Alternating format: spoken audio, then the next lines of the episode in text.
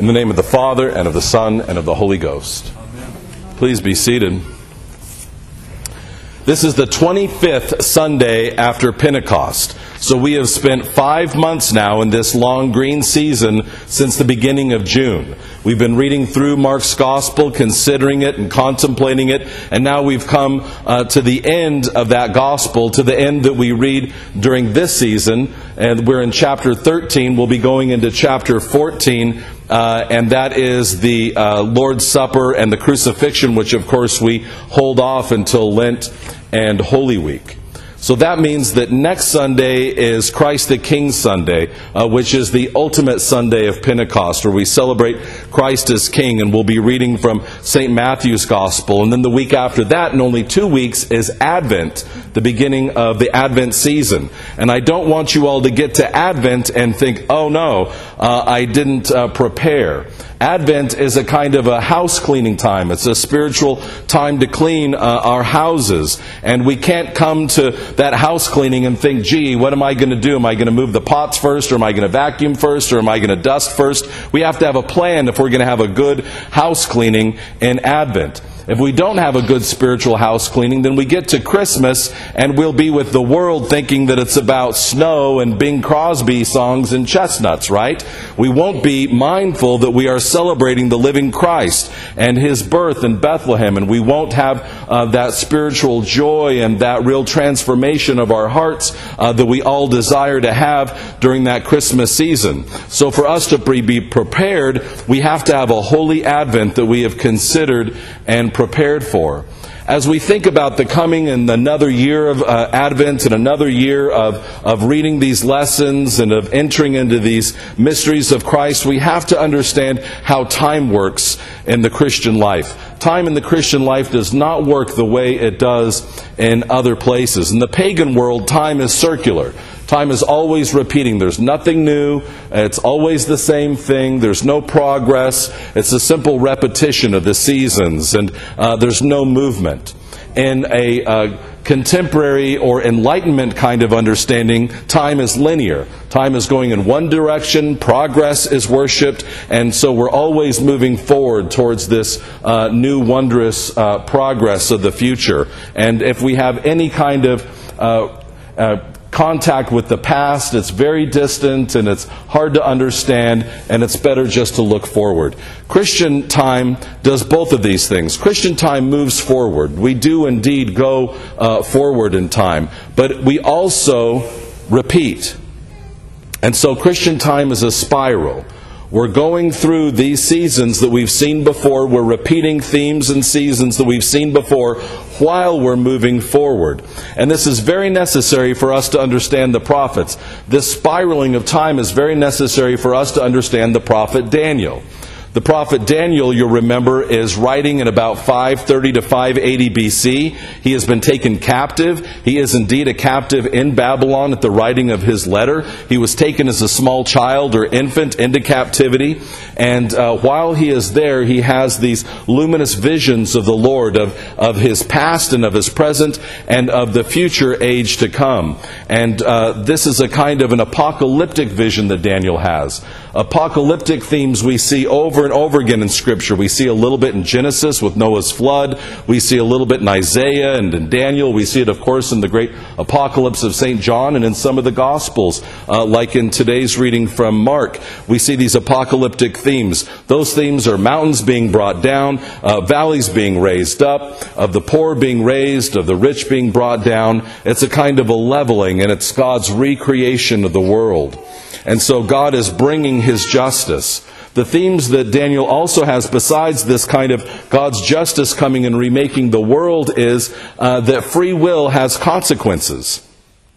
And of course, free will is central to our understanding of our relationship with God. We have to have an understanding of free will. And free will uh, turns on two sides of the coin.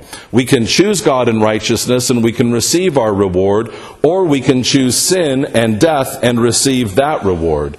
But the possibility of love, the possibility of love and righteousness is only possible in free will. There's no uh, ability, there's no way for us to love without there being a choice. And indeed, that choice opens for us the possibility of the consequence for sin.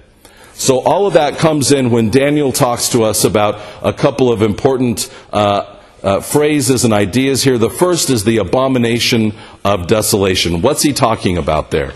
He's talking about uh, the desolation of the worship of the nation of Israel. He's talking about an abomination that had happened at the beginning of his life when the Babylonians sacked Jerusalem and they destroyed the temple and they went into the Holy of Holies right? The Babylonian uh, uh, guards go into the Holy of Holies expecting to see a great statue. They expect to see some kind of, uh, of an icon there, and they see just an empty room right? And they say, Who is it that you're worshiping? We don't see an idol to your God. And they desecrate it.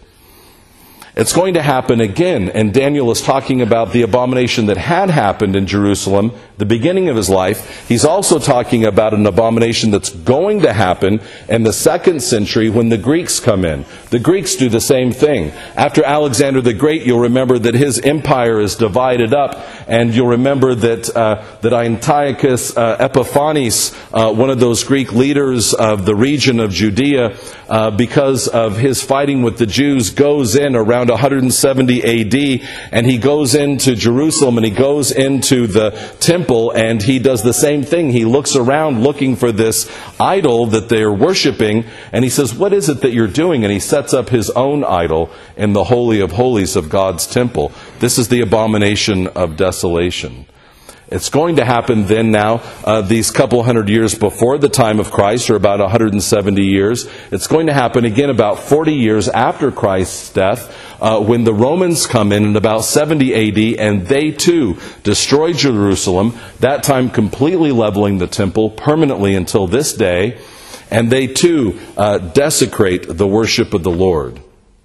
This is very important that we see this repeated over and over again. And we can't see this just as a history lesson of something that has happened in the past. We have to consider where's the temple of God now?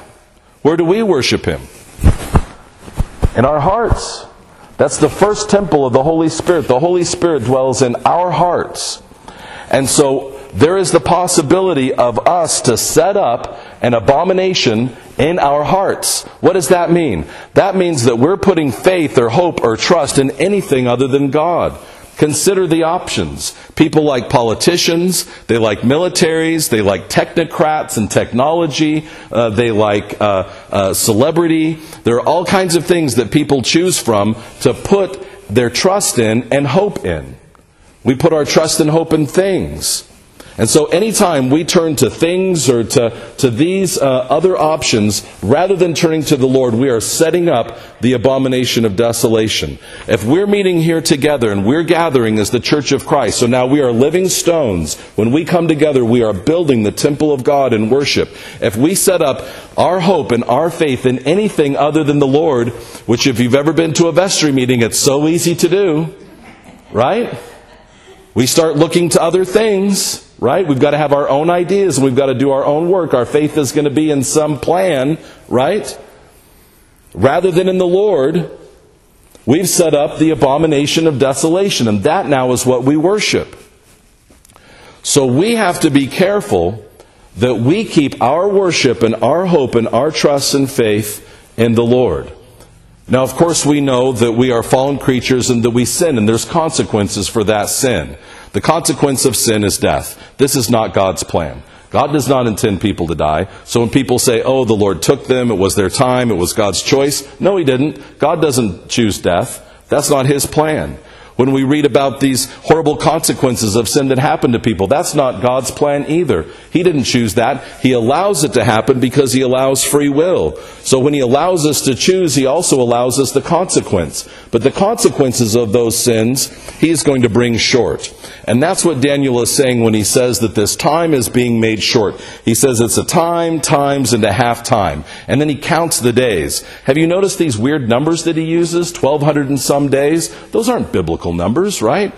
Biblical numbers are the perfect numbers. Seven, right, is a perfect number. 12, right? So it's either 3 plus 4 or 3 times 4 right? Heaven times earth. So we either get completeness in seven, or we get the magnification of God's kingdom and the apostles or the tribes of Judah in 12. We get 40, right? We see that as a time over and over again. But this 1200 and something we don't see. What is that? That's three and a half years.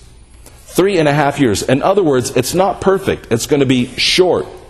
The Lord's saying our punishment will not be a perfect, everlasting, complete punishment. It's a short consequence that we will endure with the hope that God brings it to a quick end. Why? Because of His love. Not because we say the right prayer, not because we belong to the right church, not because we're doing all the right things. It's because of God's love that He saves us from that consequence of sin. And so, uh, Jesus is completing this idea that Daniel starts. He's completing this spiraling idea when he again warns of the abomination of desolation. Again, one had happened about 170 years with the Greeks before he's born in Bethlehem, and it's going to happen again in 70 AD. And so he's warning the people of that time of an impending desolation, of an impending destruction of Jerusalem. But he's also warning us He's also warning us of what we're supposed to do. And he again says, He says that the Lord has chosen us and that because of His love, He's going to cut that time short. And then He tells us what we're supposed to do about it, what our response is supposed to be. He says we're supposed to be on guard. You know what it looks like to be on guard? It means being awake. Being awake when everybody else is asleep. You remember our theme of this ship out at sea, this uh, great seagoing vessel, and about how the people have to climb up into the mast and the rigging and they have to hold on tight during the storm. And there's some that in the middle of the night have to climb up into the crow's nest and they have to watch, right? They're watching and they're listening, right? Are there reef markers? Is there danger ahead? Is there an enemy ship? And if that person falls asleep, everybody's in danger. Are they up there because there's no problems? No, they're up there knowing that there's danger. So we have to be on guard knowing that there's danger. We have to know that there are things in the world that will entice us and try to lure us into a false sense of security or into another kind of worship. And so we have to be aware of that. We're not going to be surprised when there's other things that come, when there's other people that come and try to, to steal us away. And Jesus says we have to especially be uh, on our guard against false prophets and about uh, what he calls false Christs. Now, typically, when we hear false Christ, we think Antichrist. The Antichrist we read about in the letters of St. John. Most people think that it's in the Revelation of St. John. That's because they haven't read it. The Antichrists are mentioned in the letters of St. John, and it's plural Antichrists. That is, anyone who says, I've got the solution. Anybody who stands up and says, I've got the way, I can make you live forever, I can give you hope, I can give you knowledge, I can give you grace, I can give you all these things, and they're not pointing to Christ, they are a false Christ. So anytime anybody tries to offer us hope and faith in anything, confidence in anything other than our Lord, they are being a false Christ or a false Messiah. And we know that we don't have to hear from anybody that He's come again. Our Lord and Savior Jesus Christ will come again. And when He comes the second time, it won't be in obscurity the way He did the first time in Bethlehem. It will be with authority, and everyone will know in an instant that He has come. You won't need anybody to tell you that He's here. Everyone will know. And we read that everyone who has ever lived will instantly be awake and will know that He is God. So that's the promise that we have. But we are being on guard against temptation, against falsehood. We're not naive. We're wise. We know that there's danger. We don't have confidence in our own ability to look past it. We're knowing that we can be tempted. And so we're keeping awake. The writer to the Hebrews tells us more about what it takes to be on guard and to have faith and confidence in Christ. How is it that we get this confidence?